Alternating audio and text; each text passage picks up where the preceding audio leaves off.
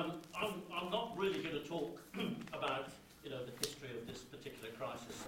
Raise it. You've seen it on your televisions for the last three weeks. Um, you've, you've, probably must fed up of it seeing it on the televisions. I just want to specify in this first uh, this little bit of a presentation. It's about how Oxfam responded, what its focus of, of it is, and pick up at the end of that a little bit about what, what was just mentioned in terms of the new system of, of, of coordination that we find on the ground, which is what I've personally been working on for the last four years from the UN side. So I'm just going to sort of run into, first of all, into uh, where Oxfam has, has, has, has, focused its work. I'm not going to really talk about the uh, overall what's happened. To, in fact, you can't see that very well anyway. It's, it's illustrating where different parts of, of Port-au-Prince uh, things, things were, were focused. This little one I've put in um, really is, is, is about 10 days later, where, and it shows how people moved out of Port-au-Prince, the capital city, um, either by government assistance or by their own assistance, by simply just moving into every part of Haiti.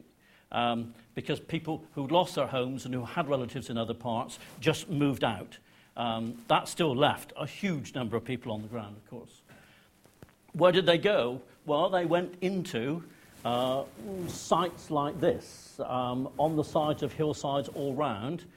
I'm told since this photograph was taken, this site has increased by about six times. There's six times as many people on this site now as there was when this particular picture was taken. So people are moving all the time. The whole sort of community is in sort of transients around, around the town. So what was Oxfam doing in Haiti? Well, it's been there for 20 years. It had a large program in, in Cap-Haïtien, uh, when the cities in the north on urban water. It's had a whole range of livelihood programs in the south and in, in Port-au-Prince. It's had an emergency program in Gonaïves a year or two ago when there was a major cyclone through. So it's been around, it knows the country, has staff that know the country. What did it do in the earthquake? Well, Oxfam's focus, certainly for the last 20 to 30 years in large scale emergencies, is public health. Water, sanitation, and hygiene is the area that it focuses. It's extended that now into shelter and into livelihoods and into emergency food uh, security. But its main focus, its main large amount of work, did it in the tsunami. Most of the refugee camps you've seen over the last 20, 30 years, the water structures have all been done by, by Oxfam. So that's where it focused. We call that area now WASH, Water, Sanitation and Hygiene. Um, and the coordination of that and the work with that is done with the National Water Authority, and also with the local municipalities. And that's where I'm not going to go in and explain with it. What do we do? Pretty basic stuff to start with. Installing bladders, this is, these are rubber bags, onto the street with tap bars, organising deliveries of water into those streets, um, chlorinating those bladders, planning water installations with government sites where, where sites have been agreed by the government. And recruiting, uh, in this case, we've recruited a French company to work with the local authority to develop its skills in terms of how it's going to put back together the former parts of its infrastructure. That looks like pretty basic stuff. It means in the initial stages, putting tankers on, on the streets, people collecting water from tankers like this. Very inefficient way of doing it, but if you don't have the equipment and uh, we had some equipment in town at the time because we'd had previous emergencies. Um, tankers were delay, put out and uh, people picked up their water.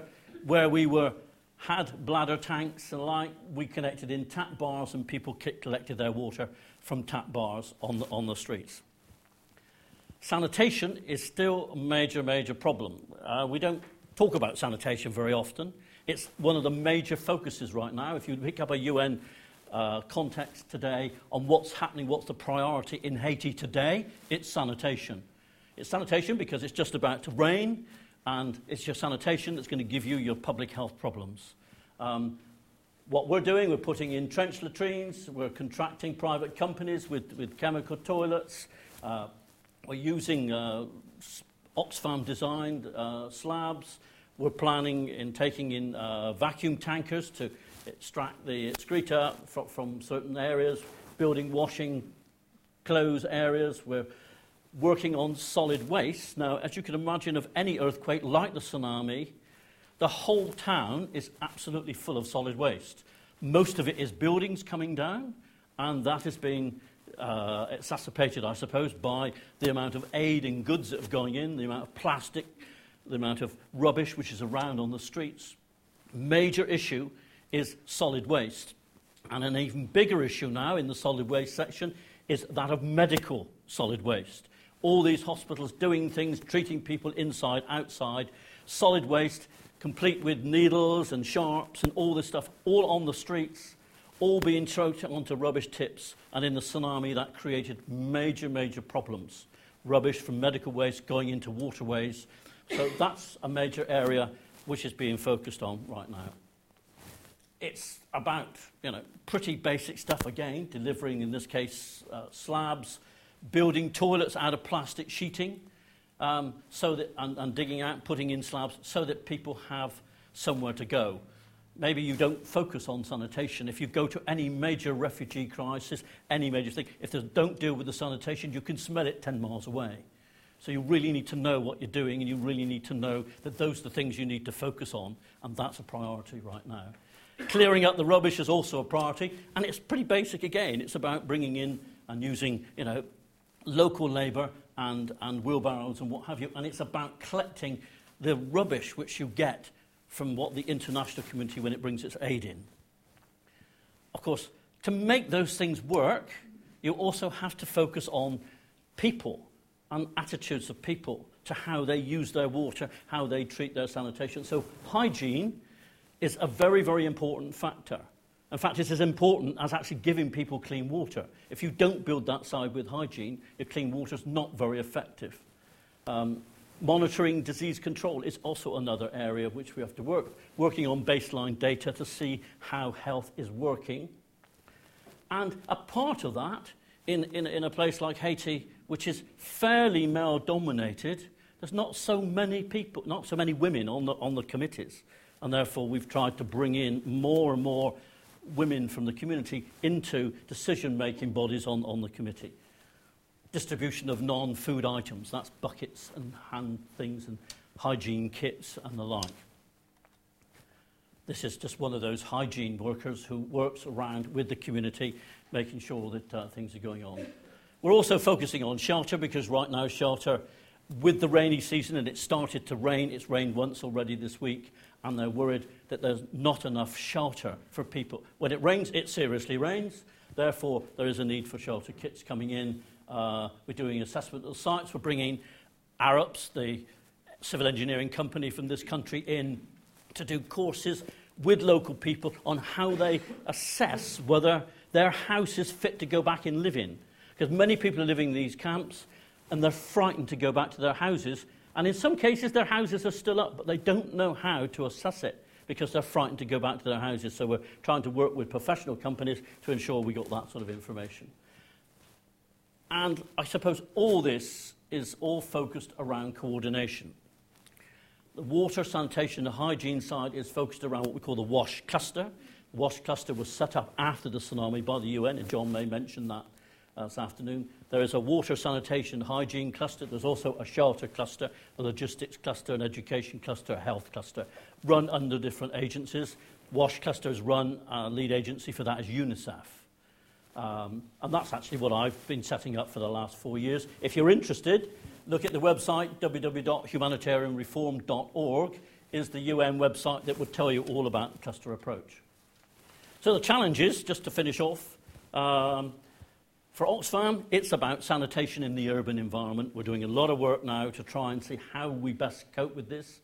It's about operating in this crowded environment because there are dozens, hundreds, getting on to now over a thousand agencies on the ground working in this small town. So, crowded environment, and getting local staff then to be a part of your program. For the UN, for what they're saying, and what I saw this this morning, sanitation is still what they're absolutely worried about because at the moment there's no major disease outbreaks. But as soon as it rains, there will be. There definitely will be. Shelter, obviously, a part of that because people will need something. Uh, security was an issue. It still is an issue, and there's an increasing amount of thefts and gang culture stuff going on, but it's not such a big an issue as what we thought it would be. Probably what is the biggest issue, and this is more or less where I'm going to leave it, is that the government of Haiti and the UN really haven't clarified yet exactly where their interim people are going to live and where in the long term people are going to live.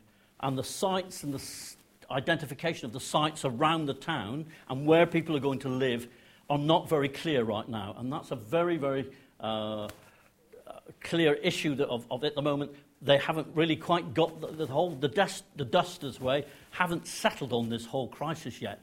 And that still needs to be, to be worked out. And that's it.